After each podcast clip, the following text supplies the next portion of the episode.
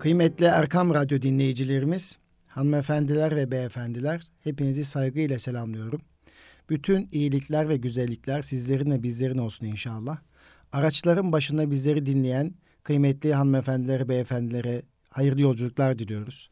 Her zaman olduğu gibi gönlümüzün frekansı Erkam Radyosu'nda bizleri takip etmektesiniz.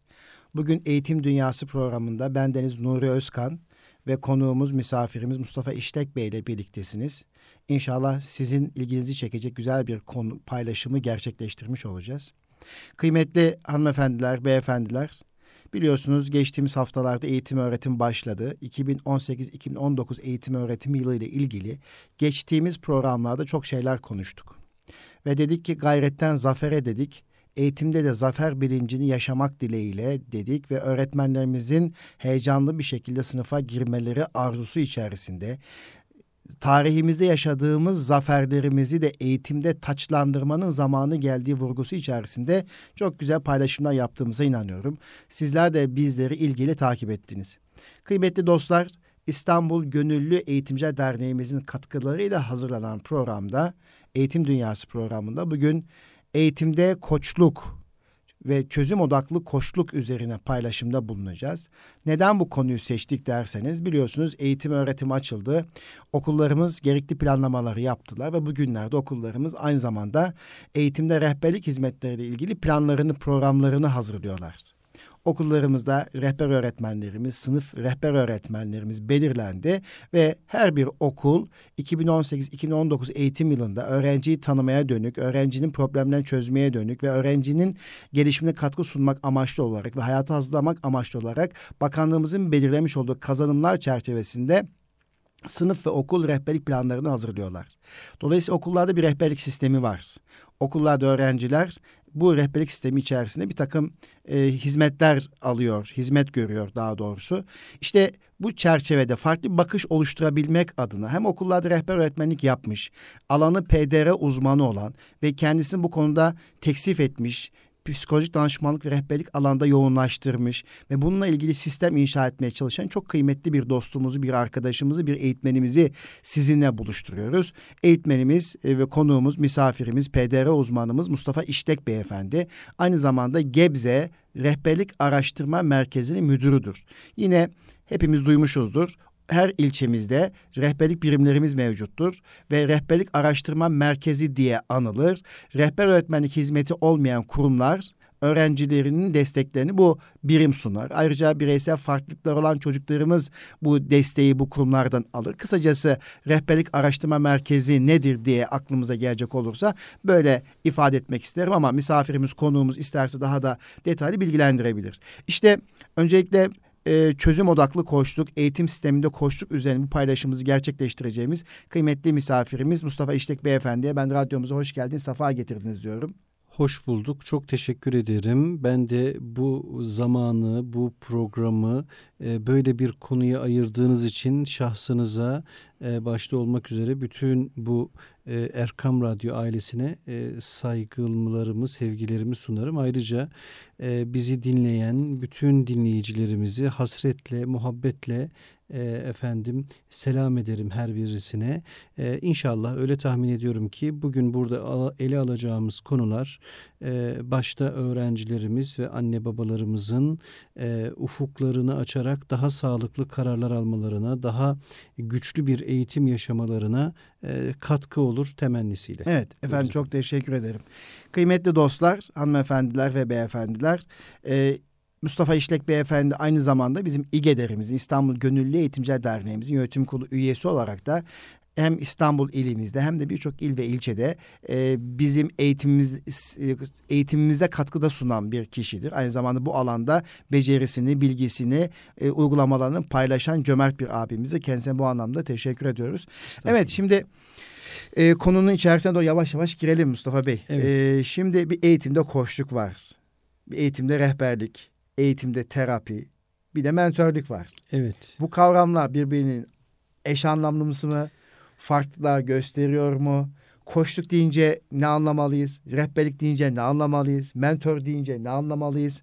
Çünkü kamuoyunda işte eğitimde terapi deyince ne anlamalıyız? Hı hı. Yani bunlarla ilgili önce bir kavramımızı kafamızda oturması açısından bize yardımcı olur musunuz? Ee, memnuniyetle tabii ki e, kavram kargaşası Evet. yaşanan bir alan bu konuda. Ee, en son e, yaptığımız bir eğitimde burada da onlara da çok çok selam edeyim Ankara'daki dostlarımıza. Ee, orada e, okullarında koçluk uygulamasını yapan e, öğretmenlerimiz Muradiye Koleji'nin öğretmenleri Sevgi Koleji diye geçiyor İncek'te. Güzel bir eğitim kurumu var orada. Ee, bizi davet ettiklerinde arkada oradaki öğretmenlerimizden birisi e, ya biz bu koçluğu yapacağız yapmasını ama yani biz terapiyi nasıl yapacağız gibi bir ifadede bulundu. E, ilk başta ben tabii hepsini sabırla dinledim. Görünen şu e, bu gibi konular birbiriyle çok bağlantılı konular olduğu için zaman zaman karıştırılabiliyor. İlk başta şunu söyleyelim. E, koçluk bir terapi hizmeti değil.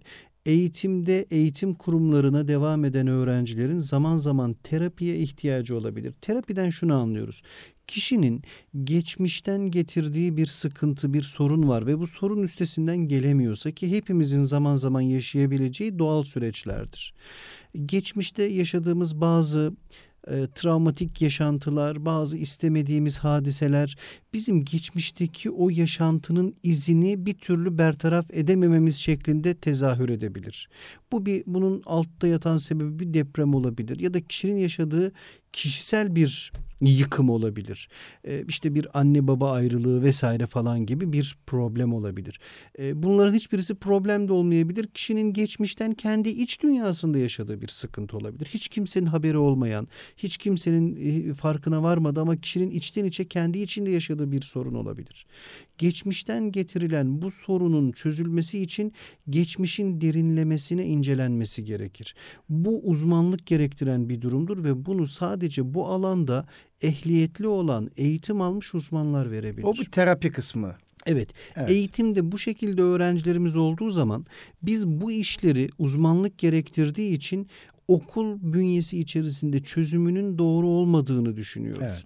Böyle bir durum olduğu zaman sınıf öğretmeni okulun rehberlik öğretmeniyle işbirliği yaparak bu öğrencimizi psikolojik destek için gönderme formunu doldurarak Milli Eğitim Bakanlığı hazırlamış olduğu güncel formlara göre bunu o ilin ya da ilçenin rehberlik araştırma merkezine refere edebilir. Fakat bazı problemler psikoterapi anlamında medikal müdahaleyi de gerektirebilir. Yani ilaç desteği de gerekebilir. Böyle bir durumda mutlaka bir hekim nezaretinde, bir çocuk ve ergen psikiyatristi nezaretinde evet. bu işleri yürütmek lazım. Dolayısıyla eğitimde e, bir e, öğrencimizin terapiye ihtiyacı olabilir. Bu durumun tedavi yeri okul değildir. Okul bir hastane değildir. Bunun çözüm aranacağı yer rehberlik araştırma merkezleri ve hastanelerdir. Dolayısıyla bir çocuğun terapi ihtiyacı varsa okul rehberlik sistemi içerisinde bu mümkün değil. Onun adı danışmanlık. Danışmanlık. Eğer okul sistemi içerisinde çözülebilecek bir durum varsa bunu da nasıl ifade edebiliriz? Kişinin geçmişten getirdiği sıkıntılara çözüm üretebilecek gücü varsa. Gücü varsa. Şimdi eğer geçmişten getirdiği sorunların ağırlığı altında kalıyor da bu gücü kendinde bulamıyorsa dışarıdan bir profesyonel desteğe ihtiyaç var. Fakat okuldaki rehberlik öğretmenlerimiz ki Türkiye'de devlet kademelerinde yaklaşık 40 bin öğretmenimiz özel sektörle birlikte bu rakam 60 bine kadar çıkıyor. Bu konuda üniversitelerin ilgili bölümlerinden mezun ihtisaslaşmış danışmanlık yapacak. Danışmanlık kişinin kendini gerçekleştirmesi için ona sağlanan psikolojik destektir. Bir psikolojik yardımdır. Fakat danışmanlıkta dan, yani rehber öğretmen dediğimiz danışman, psikolojik danışman e, danışılabilecek düzeyde bir e, altyapıya sahiptir, bir birikime sahiptir. Öğrenciyi sahip olduğu bu bilgiyle e, ona danışarak bunu Türk kültüründe çok iyi ifade eden bir atasözü var. Diyor ki bin bilsen de bir bilene danış. Evet. İşte buradaki danışılan kişi anlamında e, öğrencimizin işte sınav kaygısı gibi okula uyum gibi e, teknik bazı konularda yaşamış olduğu sıkıntıların çözümü konusunda okul rehberlik servisinden yardım alabilir. Evet. Mentörlük ise çok bambaşka bir şeydir. Mentörlük e, günümüzde usta çırak ilişkisi diye tabir edebileceğimiz bir alanda çok iyi bilen birisi var. Ee, bir de bir işe yeni başlayan bir acemi varsa usta çırak ilişkisiyle ye, az bilen, az beceriye sahip olan kişinin usta çırak ilişkisiyle Hmm. pişmesi sürecine Hmm. mentörlük denir. Mentor İngilizce bir kavramdan türetilmiştir. Hmm. Mentaldir yani akıl. Mental akıl demektir ya da Hmm. zihin akıl veren, Hmm. e, nasihat veren, tavsiye veren, öneri veren, şöyle yap, böyle yap diye taktik veren kişidir. Hmm. Halbuki koçlukta asla taktik vermek yoktur. Hmm. Dolayısıyla şimdi burada az önce sizin zikrettiğiniz, sorduğunuz, gündeme getirdiğiniz bu dört kavramdan hepsi birbirine çok benzediği halde aralarında çok keskin hatlarla ayrım vardır. Mentörlükte bir usta çırak ilişkisi arıyoruz. Bilmeyen bir kişiye bunu öğretme süreci vardır. Tavsiye verebilir, öneri verebilir, şöyle yap, taktik verebilir. Bu mentör. Mentörlükte model almada var mıdır? Me- model Evet, alabilir tabii. isterseniz, Yani değil mi? zaten mentörlükte Evet, çırak usta yanına gelince Tabii. isterseniz modellemiş de olacak. Aynen öyle. Onu dikkate alır, davranışlarını gözler. Be- mesela öğretmenlik açısından sordu, söyle, düşündüğümüz zaman sınıfa girer. Bir öğrenci gibi oturur, öğretmeni izler. O nasıl Evet. yapıyorsa onu taklit etmeye başlar vesaire. E, mentörlük başarıyı arttıran bir taktik ama koçluktan çok farklı. E, danışmanlık az önce ifade ettiğim gibi bir kişinin bilgeliğiyle ona destek vermesi, psikolojik destek sağlaması. E, terapi tamamen apayrı Evet. bir ruhsal bir sorun arıyoruz. Halbuki koçluk kişinin kendi mevcut potansiyelini daha ileri götürmek maksadıyla, kendini daha iyiye get- ulaştırmak maksadıyla kişinin kendi içindeki var olan gücü yine kendisinin keşfettiği, bunu yaparken de bir koçtan destek aldığı süreci ifade ediyor. Şimdi bu sık karıştırılan bazı kavramları da müsaadenizle ifade edeyim. Mesela sıklıkla koçluğun bir kişiye akıl fikir vermek olduğu söyleniyor. Hmm. Mentörlükte akıl fikir vermek ver- vardır. Koçlukta akıl Hmm. fikir vermek yoktur. Sokrates'in yaptığı gibi Sokratik sorgulamadaki gibi öyle bir soru soracaksınız ki kişi kendi çözümünü kendisi bulacak. Hmm. Yine mesela koçlukta değişim kavramı çok çok önemlidir. Hep zannediyoruz ki koçluk bir öğrenciyi değiştirmek. Yani ders çalışmayı sevmeyen bir öğrenci var. Koçluk olduğu zaman onu değiştirecek koç bunu değil. Koçluk kişiyi değiştirmek değil, kişinin performansını arttırmak. Hmm. İyi de az önce ifade ettiğim gibi koçluk, mentörlük değil, koçluk, danışmanlık değil, koçluk, psikoterapi değil ama koçluk şudur diyebiliriz mesela. Daha iyi performansa odaklanmak için bugünü keşfedip geleceğe yatırım yapmak bu Hmm. koçluktur. Anı değerlendirmek. Evet. Yine kişinin kendi sorularına kendi cevaplarını bulmasına Yardımcı olmak. imkan sağlayan İmkan sağlamak, tabii. evet. Ee, yine paylaşım esası vardır. Hani Hmm. aktarmak, anlatmak yerine paylaşmak esası vardır diye kısaca koçlu ifade edebiliriz. Efendim çok teşekkür ediyoruz. En azından hem benim için hem de bizi dinleyen Erkam Radyo dinleyicilerimiz için bu kavramlar biraz daha oturduğunu düşünüyorum. Peki biz e, ana temamız olarak eğitimde koçluk sistemi üzerine çalışıyoruz. E, dedik ki okullarda da rehberlik hizmetleri sunuluyor. İşte çerçeve planları hazırlanıyor. Bir rehberlik hizmeti var ama biz okullarda koçluk sistemi kurulursa e, daha başarılı olacağı noktasında da bir öngörümüz var. Aynen öyle. Rehberlik sistemini verimli artırıp öğretmen koçluğu sistemini yapılandırırsak daha farklı bir e, okullarda başarı gelecek düşüncesindeyiz. Dolayısıyla e, biz hem İGEDER olarak İstanbul Gönüllü Eğitimci Derneği olarak da hem Kartalçe Milli Eğitim'de hem birçok il ve ilçede e, öğretmen koçları yetiştirme bakımından sizin çok değerli katkılarınız var. Ona doğru geleceğim ama şöyle bir soru akla gelmiş olabilir bizi dinleyenler için de. işte bizi dinleyen öğretmenlerimiz de sorabilir bu soruyu. Onların adına sormuş oluyorum. Koçluk becerisine sahip olmak isteyen bir eğitimci nelere dikkat etmelidir? Hangi vasıfları olmalıdır? Ee, bir kere şunu açık yüreklilikle ifade etmek gerekir. Bunu e, bu en az 30 saat süren uzun soluklu e, 20'den fazla eğitim yapmış ve bu konuda en az e, sayıları 600 civarında olan öğretmenlerle birebir çalışmış birisi olarak şunu rahatlıkla söyleyebilirim. Her bir öğretmen doğal koçtur. Sebebi de şudur. Öğretmenlik meslek itibariyle e, gelişim psikolojisini çok iyi bilmesi lazım. Çünkü gelişim sürecindeki çocuklarla çalışır. Evet. İkincisi Her öğretmen yaptığı iş gereği, her bir muallim yaptığı iş gereği öğrenme ve öğretme süreçlerini iyi bilir. Peki koçluk dediğimiz hadise nedir? Şimdi koçluk kişinin bireysel verimlilik düzeyini artırmaktır. Bu bireysel verimlilik düzeyini de iki kavram etrafında arttırır. Bunlardan bir tanesi gelişimdir, bir tanesi öğrenmedir. Evet. Biz eğitim fakültelerinde eğitim alan her bir öğretmenimizin pedagojik formasyon diye tanımlanan bu iki derste de çok ciddi anlamda emek verdiğini biliyoruz. Evet. Dolayısıyla bu iki kavram ışığında baktığımız zaman her bir e, öğretmenimizin, her bir muallimimizin sahip oldukları gelişim bilgisi ve öğrenme bilgisi dolayısıyla doğal olarak koç olduklarını ifade edebiliriz. Evet. Az önce ifade buyurduğunuz hususla ilgili, bu rehberlikle ilgili evet. şunu ifade edebiliriz. Bir okulda, bir özel okulda olsa, bir devlet okulu da olsa 20 tane öğretmen varsa 20 tane farklı branşlardan öğretmen varsa bir tane rehber öğretmen, iki tane rehber öğretmen olabilir. Evet. Diyelim ki bu okulunda öğrenci mevcudu 500 olsun. Ortalama bir evet. rakam söyleyelim. Bu iki 500 tane öğrenciye bir tane rehber öğretmenin her birine tek tek ulaşma şansı yok. Yok.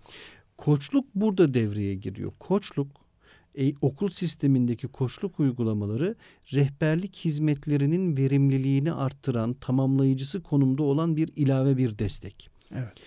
20 öğretmenin her biri öğrencilerle birebir temas ederek, onlarla birebir iletişime geçerek onların bireysel verimliliklerini daha yukarı taşıyabilir. Evet. Onların akademik performanslarını arttırabilir. Evet. Ee, ya da onların işte anne babalarıyla yaşadıkları varsa bir iletişim tıkanıklıkları bunları çözebilir. Eğer bunlar içerisinde daha köklü bir sorun tespit ederse, sınav kaygısı gibi, işte başka bir takım e, içsel sıkıntılar gibi, akademik sıkıntılar gibi. Evet. Böyle bir durumda üç gerekçeyle bir eğitim koçu, bir öğrenci koçu rehberlik servisinden destek alabilir. Bunlardan bir tanesi eğitsel hmm. rehberlik kapsamında olabilir. Yani sınav kaygısı gibi, verimli evet. ders çalışma gibi teknik bir konuda sıkıntı yaşayabilir. Bu konuda rehberlik servisinin verimliliği de artar. Ya da mesleki rehberlik, meslekle ilgili karar verme süreçleriyle ilgili bir sıkıntı varsa bunu bir eğitim koçunun çözmesini beklemiyoruz. Bunu rehberlik servisiyle eşgüdüm iletişim işbirliğiyle çözebileceğini düşünüyoruz. Üçüncüsü ve en önemlisi ise kişisel ve sosyal rehberlik alanı ile ilgili. Kişinin hani nevi şahsına münhasır sıkıntıları olabilir. Bu sıkıntıları rehberlik servisiyle konuşması için koçun bunu oraya yönlendirmesi hem koçluk verimliliğini hem de rehberlik verimliliğini artırır ve bu işten en fazla kazanç elde eden kişi öğrencilerimiz evet. olur. Peki e, şimdi koçluk becerisine sahip olmak isteyen bir eğitimci nelere dikkat etmelidir ve hangi özelliklere sahip olmalıdır dedik.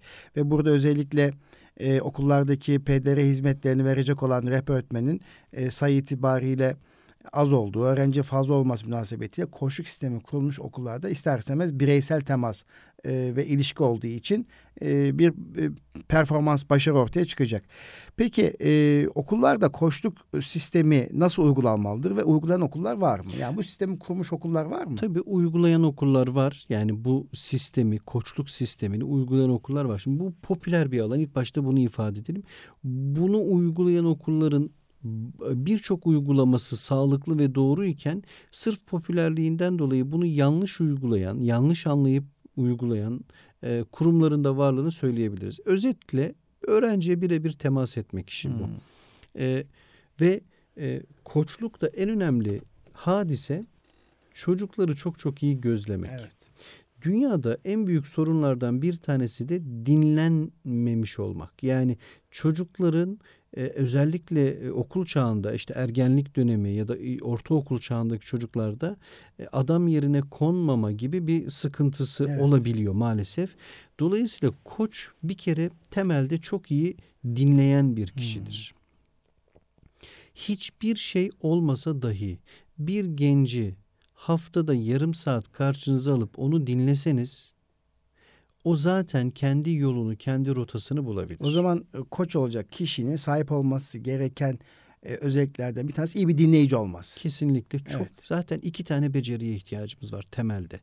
Bir koçun başka hiçbir şey bilmesine gerek yok. İki tane beceriye sahip Hmm. olsa başarılı bir koç olabilir. Bir, dinlemek. Dinlemek. İki, doğru zamanda doğru soruyu sormak. Hmm. Bu biraz e, yani Ama beceri ister. O doğruyu soru sormak bu- da bayağı bir maharet ister. işte bu biraz hani şöyle e, çalıştıkça çalıştıkça Ha. oluşacak bir şey. Ha, dinlemek için kendini zorlarsın. Evet ben e, dinlemeliyim, koçum, danışmanım, karşıdaki kişi dinlemeliyim diye kendini tutabilirsin de o doğruyu soruyu nasıl soracaksın? E, Oraya çok bir kafa yormak çok lazım. haklısınız fakat e, şuna temin ederim. En zoru da dinlemek mi diyorsun? Evet size şunu temin ederim. Dinlemek çok çok daha zor. Çünkü Dinlemek biz e, genelde Nasihat veren toplum. evet hele de hani öğretmenlerimizin şimdi sahada uygulama yaparken en sık gördüğümüz nokta şu. Hmm.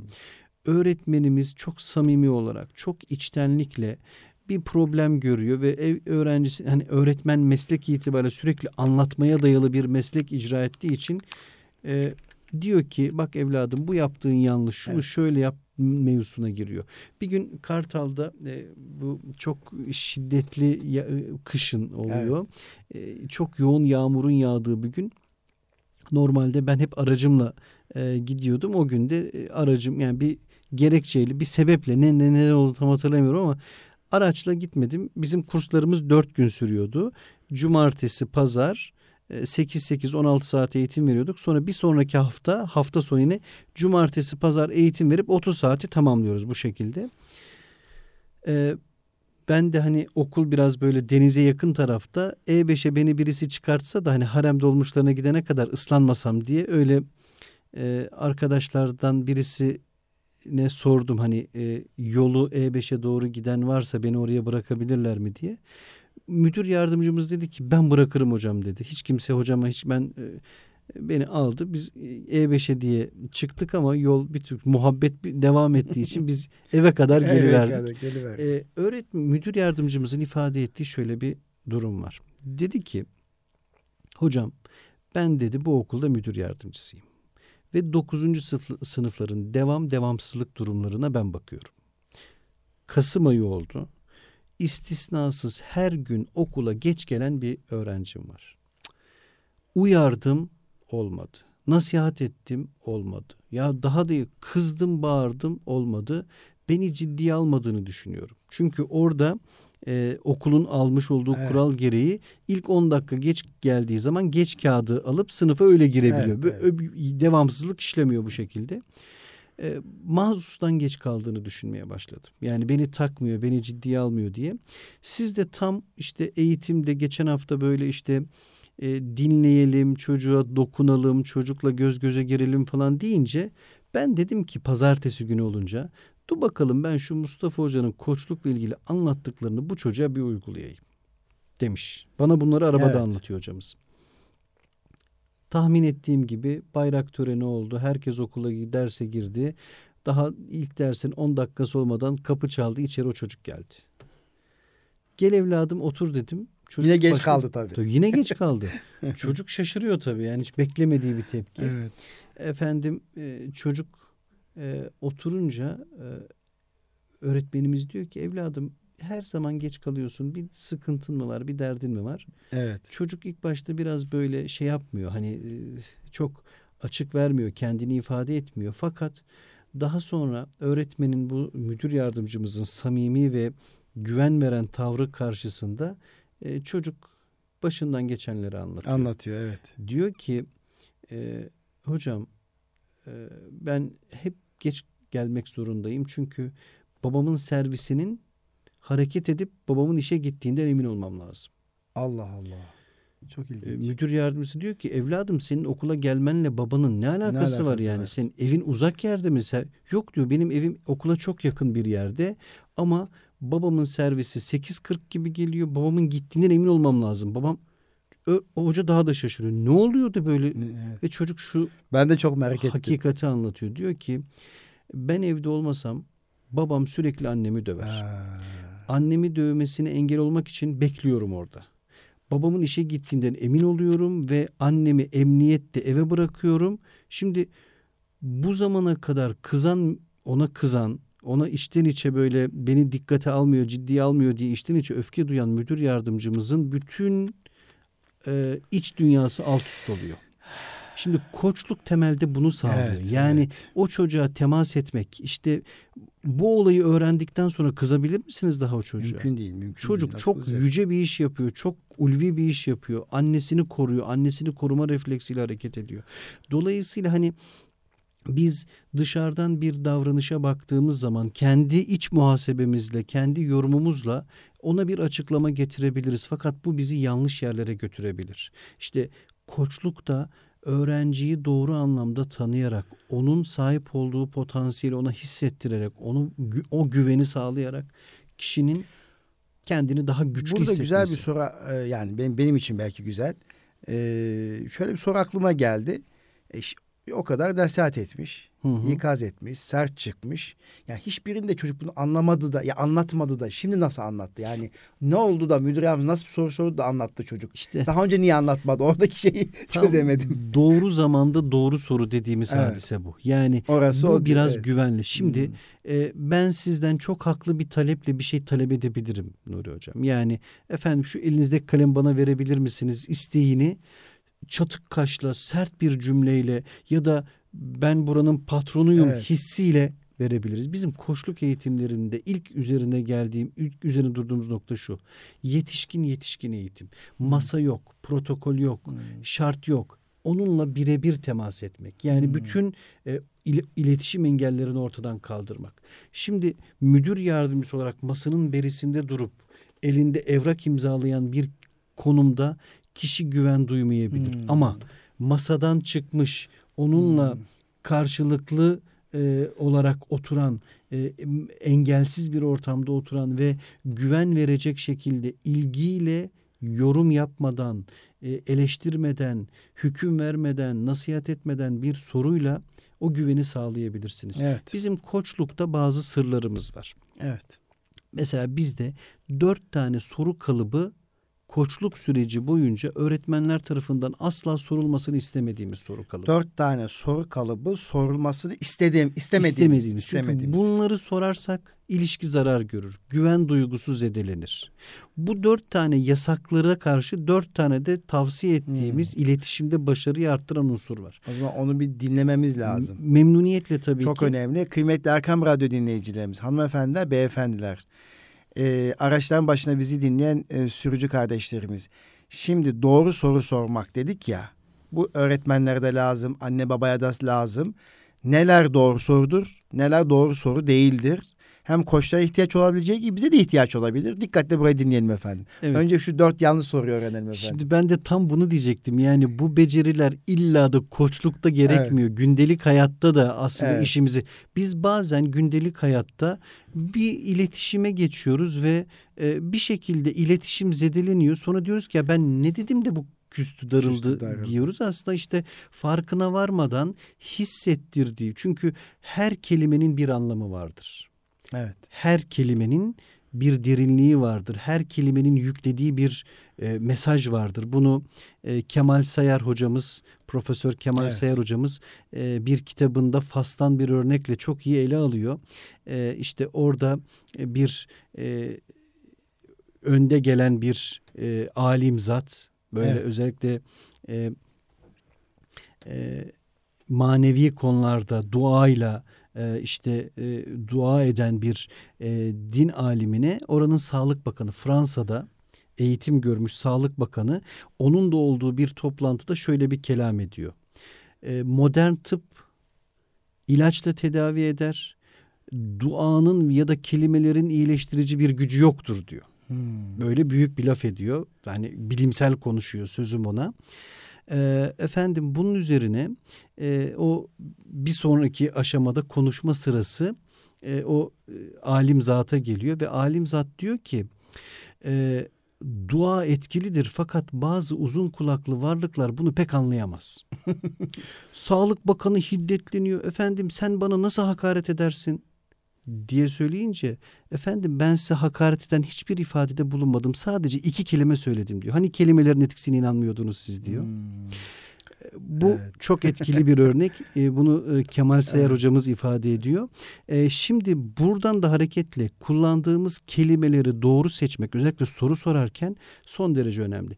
Yasaklardan bir tanesi neden ya da niçin tarzı soru sormak. Evet. Neden veya niçinle başlayan sorular sorulmaması gerekiyor. Bunlar suçlama ya da sorgulama ihtiva eder. Hmm.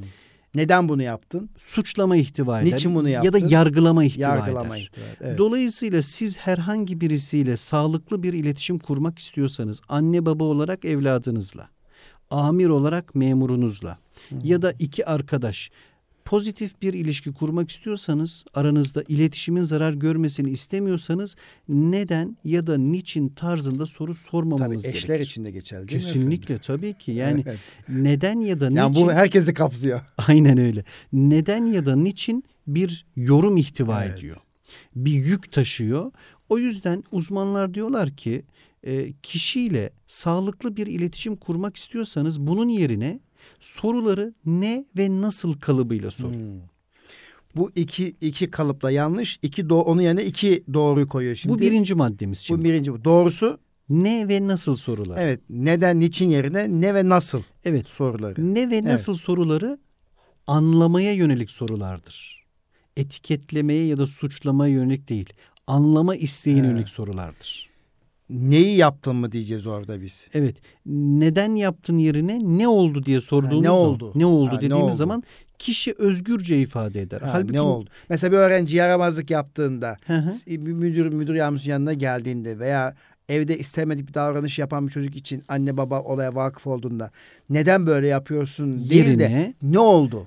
Seni Bir- sinirlendiren ne oldu? evet bu Veya- sinirlenmeye de gerek yok Mesela ne hatta. oldu? Yani şu anda olup biteni tam anlayamadım. Anladım. Ne, Ne oldu? olduğunu anlatır mısın? Evet, ne ne oldu? oldu? Yani oradaki çünkü burada bir yükleme yapmıyoruz, etiketleme yapmıyoruz, Hmm. suçlama yapmıyoruz. Olayı öğrenmeye çalışıyoruz. Böylece karşımızdaki kişi şunu düşünüyor. Beni objektif değerlendiriyor. Hmm.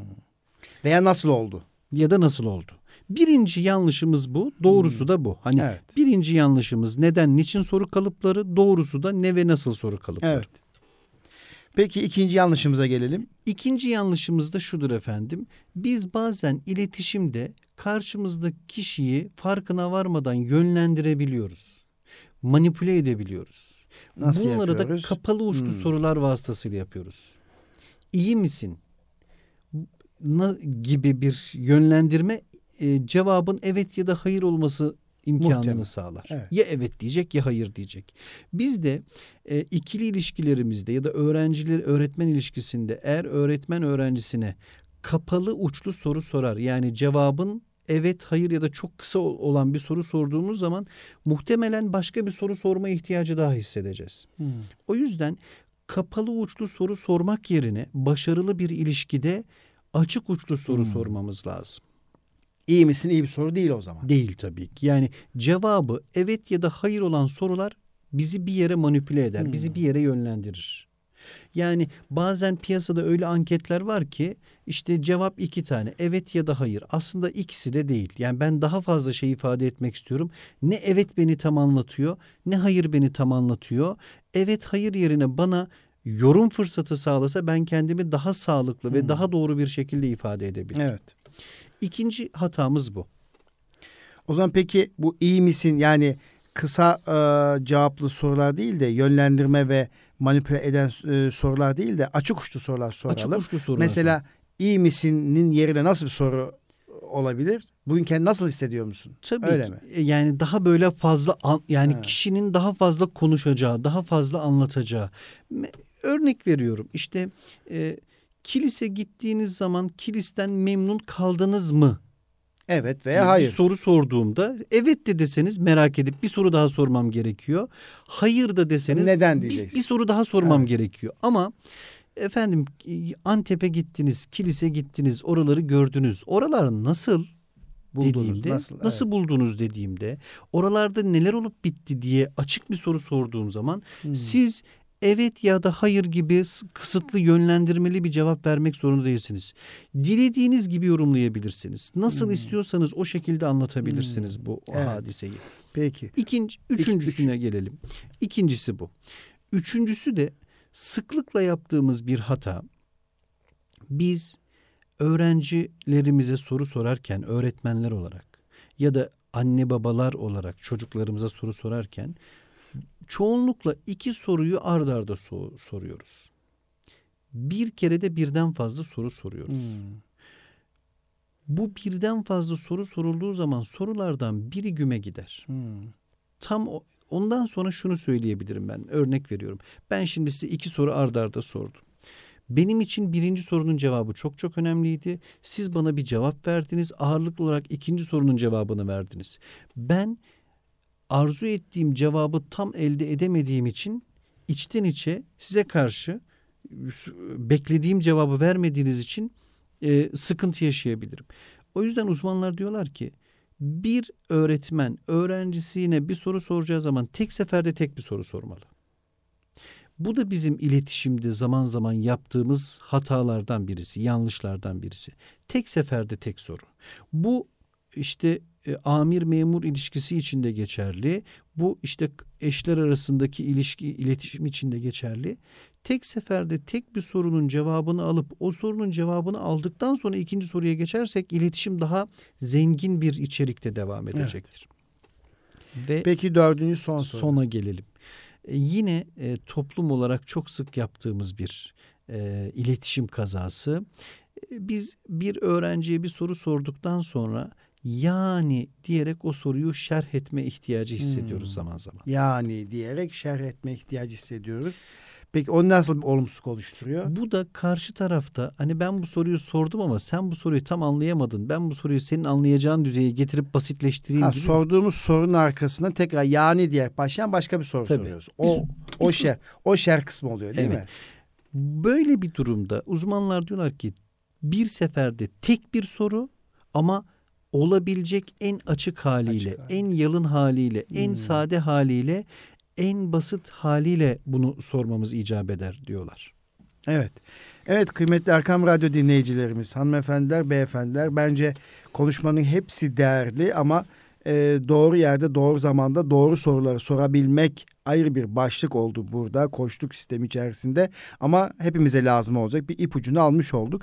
E, şu soru belki iki soru sorduğum için ikincisi eksik kaldı diyeyim o zaman. Buyurunuz Bu efendim. okullarda koçluk sistemi nasıl uygulanabilir onu konuştuk ama uygulayan okullar da bir, bir örnekler paylaşabilir miyiz? Bizi dinleyen eğitmenlerimiz için şu, belli başlı okullarda şöyle sonuç elde ediyoruz. Böyle bir şey var mı? Tabii. Bu, bununla ilgili şunu ifade edebiliriz. Mesela hemen e, en yakın e, yaptığımız e, çalışmayı söyleyebiliriz. E, Kartal'daki bir e, lisemizde e, bu koçluk eğitimini uyguladıktan sonra bir öğretmenimiz şunu ifade etti. Dedi ki hiçbir zaman konuşamayacağımız düzeyde, hiç iletişim kuramayacağımız düzeyde sıkıntıları olan, dertleri olan çocuklar, okuldan kaçmaya niyetlenen, okulu kaytarmayı düşünen çocuklar buradaki bizim onlarla iletişim kurmamızla birlikte hem derslerimize karşı hem de okula karşı bir aidiyet geliştirdiler temelde oluşturduğu nokta şu. Kişiye kendinde var olan potansiyeli hatırlatıyor. Hmm. Aslında koçluk özetle şunu söylüyor kişiye. Öğretmenimizin bunu ifade etmesinin altında sebep şu. Öğrenci kendisini değerli hissediyor. Kendi potansiyelinin ne ölçüde olduğunu fark ediyor. Dolayısıyla e, somut olarak şunu da ifade edebiliriz. Örneğin e, Kırşehir'de bunu uygulayan bir okulumuzun akademik performansı, sınav performansı gözle görülür derecede bir önceki yıla artmış durumda. Yani e, hmm. e, mesela bununla ilgili SEBAP projesi kapsamında ilk Türkiye'de Milli Eğitim Bakanlığı sisteminde ilk uygulama SEBAP projesidir. SEBA. SEBAP. SEBAP. Sakarya'da eğitimde başarıyı arttırma projesi. Kısa ha. adı SEBAP. Hmm. Bu e, SEBAP projesiyle birlikte e, 2010 yılında ilk defa uyguladığımızda bu projeyi e, problem davranışların azaldığına dair çok ciddi geri bildirimler geldi. Hmm. İlk çıkış hikayesi. O zaman koçluk sisteminin uygulandığı okullarda da okul bir rahata, huzura, barışa kavuşuyor. Çünkü sorumluluk veriyorsunuz. Evet. Yani e, mesela hani hep askerlik için söylenir ya bu. Hani askeri asla boş bırakmazlar. Bırakma. Önce kazarlar. Kazdık, kazma bittikten sonra bu sefer doldururlar. evet. Şimdi, sebep şu. Şimdi siz e, sorumluluk vermezseniz kişi enerjisini başka bir alana evet. kanalize ediyor. Ama hmm. Bununla ilgili sorumluluk verdiğiniz zaman kişi üzerinde çalışabileceği bir mecra oluşturuyor. Hmm. Yine en son en son e, 2018 Mayıs ayında e, Kocaeli'nin Gebze ilçesinde Sesver adlı bir proje uyguladık. Bu Sesver projesinin temel nedeni e, özellikle bağımlılık, teknoloji bağımlılığı hmm. ve sanal zorbalıkla ilgiliydi. E, 6604 öğrenciye bununla ilgili 10 okulda, pilot okulda yaptık bunu. Bununla ilgili bilgilendirme verildi, yapıldı. Bu bilgilendirme neticesinde 134 öğrencimiz birebir koçluk aldılar. Eğitim gönüllü öğretmenlerimizden. Evet. Ve bu koçluk neticesinde öğretmenlerimizin yazmış oldukları sene sonu raporlarında ifade edilen nokta şu. Teknolojiyle ilgili karşı karşıya kalınabilecek birçok olası tehlike, birçok olası risk faktörü öğrencilerimizin bunu birebir öğretmenleriyle paylaşmalarıyla daha etkili bir şekilde, daha sağlıklı bir şekilde çözüme kavuştu. Hmm. Dolayısıyla şunu ifade edebiliriz. Buradaki e, e, bu sistemi uygulayan okullarda problem davranışlar azalıyor, bağımlılık davranışlarında azalma oluyor. Buna mukabil akademik başarının arttığına dair birçok uygulama var. Bu sadece evet. ülkemizdeki sonu. Dünya ölçeğinde de bunun böyle olduğunu söyleyebiliriz. Evet, e, öncelikle teşekkür ediyoruz tekrar. Şimdi siz aynı zamanda bir yazarsınız. Alanınızla ilgili de e, bir kitap yazdınız. E, hayat yayınlarından yayınlanıyor. Hı. Kitabın ismi de Çözüm Odaklı Koçluk evet. diye. Yani koçluğun başka türleri, çeşitleri var mı ki de çözüm odaklı diye bir ad verdik? Yani yoksa sizin bu kendinizin ortaya koyduğu bir şey mi? Ya koçluk Allah, türleri diye bir şey var mı? Var. Yani? Evet. Koçluk, farklı koçluk modelleri var. Hmm. Aslında koçluk bir uygulama alanı. Yani hmm. koçluğun bir teorisi yok. Koçluk ilk başta sporda uygulanıyor. Sporda başarılı olunca hani aslında şöyle bakmak lazım. Koçluk 1500'lü ee, yıllarda coaching olarak İngiltere'de kullanılıyor. Hmm. Amaç taşıma. Hmm. Bir yeri bir yerden taşıma. Hmm. Dil bilimciler bu koçluk kelimesi, coaching kelimesinin alt yapısını incelediklerinde e, 1200'lü yıllarda e, Budapeşte, Macaristan'ın Budapeşte'de 80 kilometre batısında Koç diye bir kasaba var. Hmm. Koç kasabası hmm. Macaristan'da. Bu koç taşımacılıkla ilgili fayton üretimiyle meşhur bir yer. Fayton hmm. yapıyor. Peki koç kelimesinin e, Macarca'daki koç kelimesinin Türkçe karşılığı ne? Dil bilimciler bunu araştırdıklarında koç kelimesinin Türkçeden geçtiğini buluyor. Çünkü göç demek. Hmm. Yani koç göç demek. Türkçedeki göç kelimesi, He. göç etmek kelimesi göç etmek. E, Yer değiştirmek. Macarca'ya evet, evet Maca, Macarca'ya koç olarak geçmiş. Hmm. Oradan da İngiltere'ye oradan da yani asıl amaç koç. Hmm. Koç demek göç demek bir yerde. Biz bunu hicret etmek diyebiliriz. Hicret nedir? Bir yerden daha iyi bir yere ulaşma isteği. Hmm.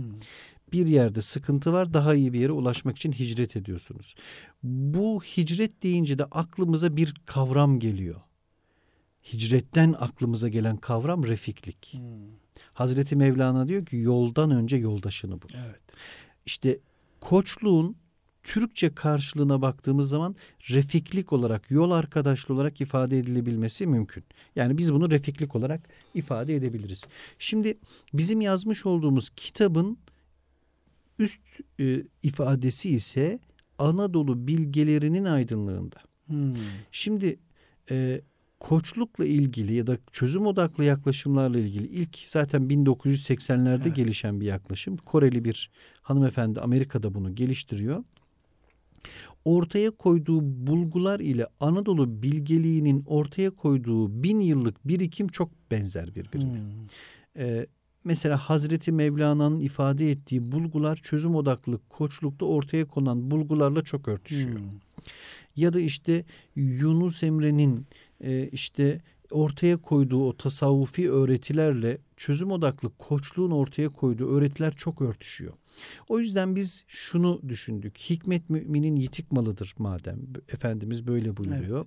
Evet. Ee, biz de tamam Amerika'da ortaya konan bu bilgiyi araştırıyoruz ama baktığımız zaman aslında bütün bunların hepsinin bizden bir zamanlar emaneten alınmış bilgiler olduğunu görüyoruz ve özünün bu topraklar olduğunu, özünün bu coğrafya olduğunu evet. görüyoruz. O yüzden biz e, koçlukla ilgili doğru uygulamaları tespit etmek için bu Anadolu kültürünün, Anadolu bilgeliğinin, Anadolu irfanının çok çok iyi anlaşılması gerektiğini kitabımızda savunuyoruz ve ifade Eyvallah. ediyoruz. Bir de yaşam koçu, öğrenci koçu, yönetim koçu diye de sınıflandırmalar görüyoruz. Evet. Bu koçluk türü mü yoksa odaklandığı alan itibariyle anılan bir tür mü? Aynı mantık da işte o yönetime odaklanmış, o öğrenci odaklanmış, o yaşama odaklanmış.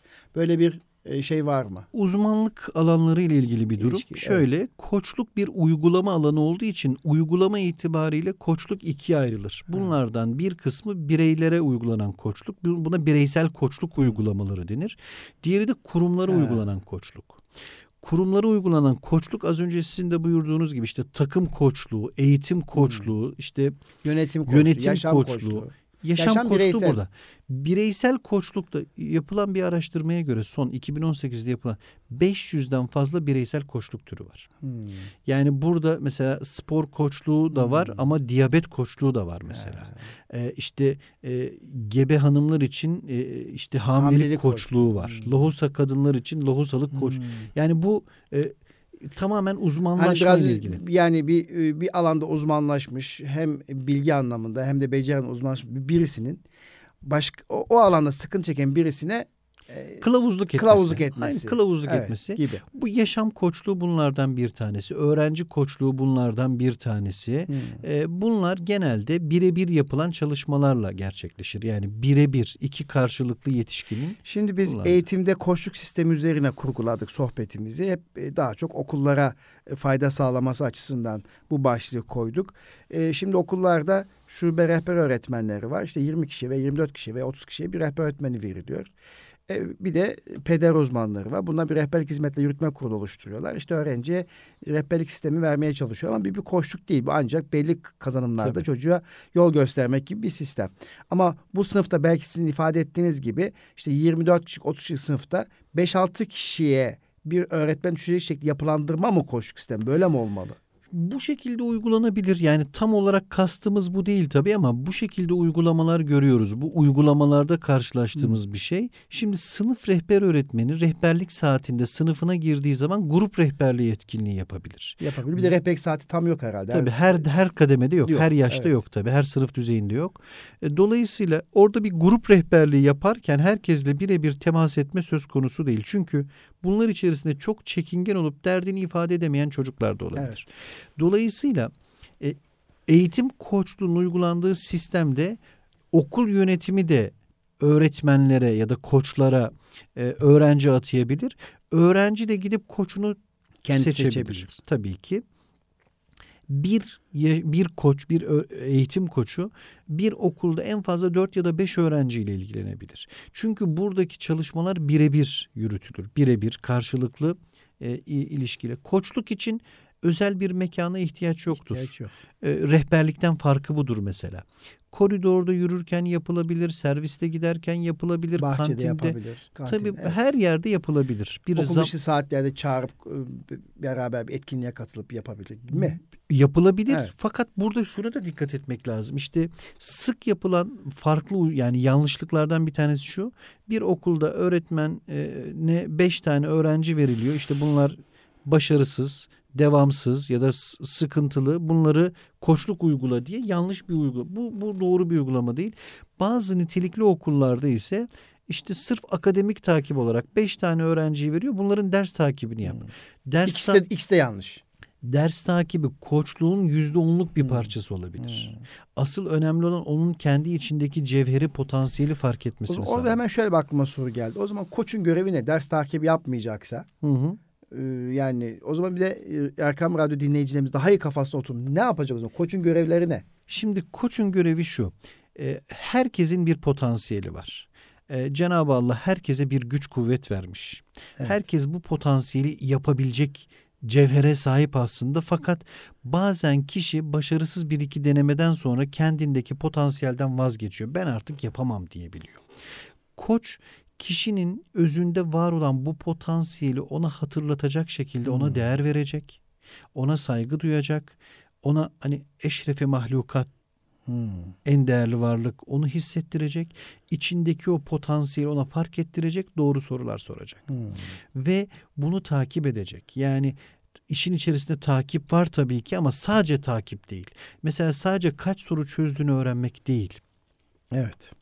E, ya da e, kaç tane kitap okuduğunu takip onun vizyonunu, onun hedefini belirleyerek o hedefe doğru yürümesini sağlayacak. Bunu da metafor kullanarak yapabilir. Hmm. Dolayısıyla bir koçun metafor hazinesinin oldukça zengin olması gerekir. Metafor hazinesi deyince metafor kavramı üzerinde Şöyle, ne anlamalı Erkam Radyo dinleyicilerimiz? Erkam Radyo dinleyici, Metafor deyince ne anlamalılar? Kur'an'ın yöntemini anlamalılar. Çünkü Kur'an-ı Kerim çok girift mevzuları kıssa, e, kıssa yöntemiyle hmm. herkesin anlayabileceği hmm. halde e, ifade Veya bir şeye benzetme, bir yere kıssalaştırma gibi kıssalaştırma, şey Kıssalaştırma, somutlaştırma diyebiliriz. Evet. Bu Mesnevi'de Hazreti Mevlana'nın kullandığı bir da bir yöntem aynı zamanda. Dolayısıyla hani metafor dediğimiz hadise bu olayı danışanın, öğrencinin zihninde canlandırabileceği hale getirir. Evet. Efendim çok teşekkür ediyoruz. Programımızın sonuna da geldik. Birkaç dakika vaktimiz var. Tabii başta anons ettik. E, PDR uzmanı, e, yazar, e, RAM müdürü, rehberlik araştırma merkezi müdürü ve İGEDER yönetim kurulu üyesi olarak bir vazife üstlenmiş durumdasınız. Öncelikle bu güzel sohbet için teşekkür ediyorum. Tabii biz İGEDER adına bu yayını yapıyoruz. E, İstanbul Gönüllü Eğitimci Derneğimizin katkılarıyla yapıyoruz. Siz aynı zamanda İGEDER yönetim kurulu üyesi olarak eğitimde koşluk sistemi için e, hem İstanbul bazında hem de Türkiye bazında bir takım çalışmalar yürüttünüz. Adeta sessiz bir kahramanlık yaptınız. Bundan dolayı da teşekkür ediyorum bendeniz. Ee, neler yaptık biz İGED olarak bu koşluk sistemi üzerine farkındalık oluşturmak adına? Bizi dinleyenler bizi fark etmiş olsun efendim. Evet, e, geçen yıl e, yanılmıyorsam e, Haziran ayı gibiydi. E, Kartal İlçe Milli Eğitim Müdürümüz evet. İGEDER Başkanımız evet. Nuri Bey'i evet. arar ve evet, onundan evet. der ki bize koçluk konusunda e, kendisi araştırır, birçok üniversiteyi evet. araştırır ve e, efendim e, tabii devlet kurumu imkanlarıyla bu işi İGEDER'in üstlenmesini evet. ister. E, başkanımız da sağ olsun evet. bizim telefonumuzu verip biz planlama yaptık. E, bu en büyük e, çalışma bu oldu. 16 okul e, yaklaşık 10 aylık süren bir çalışmada yaklaşık 440 öğretmenimiz burada eğitim evet. aldı. Burada 440 eğitimden seçilen 20 tane öğretmen de bu işin Medeniyet Üniversitesi tarafından sertifikasyonu yapılarak evet. e, eğitici eğitimi evet. e, oldular.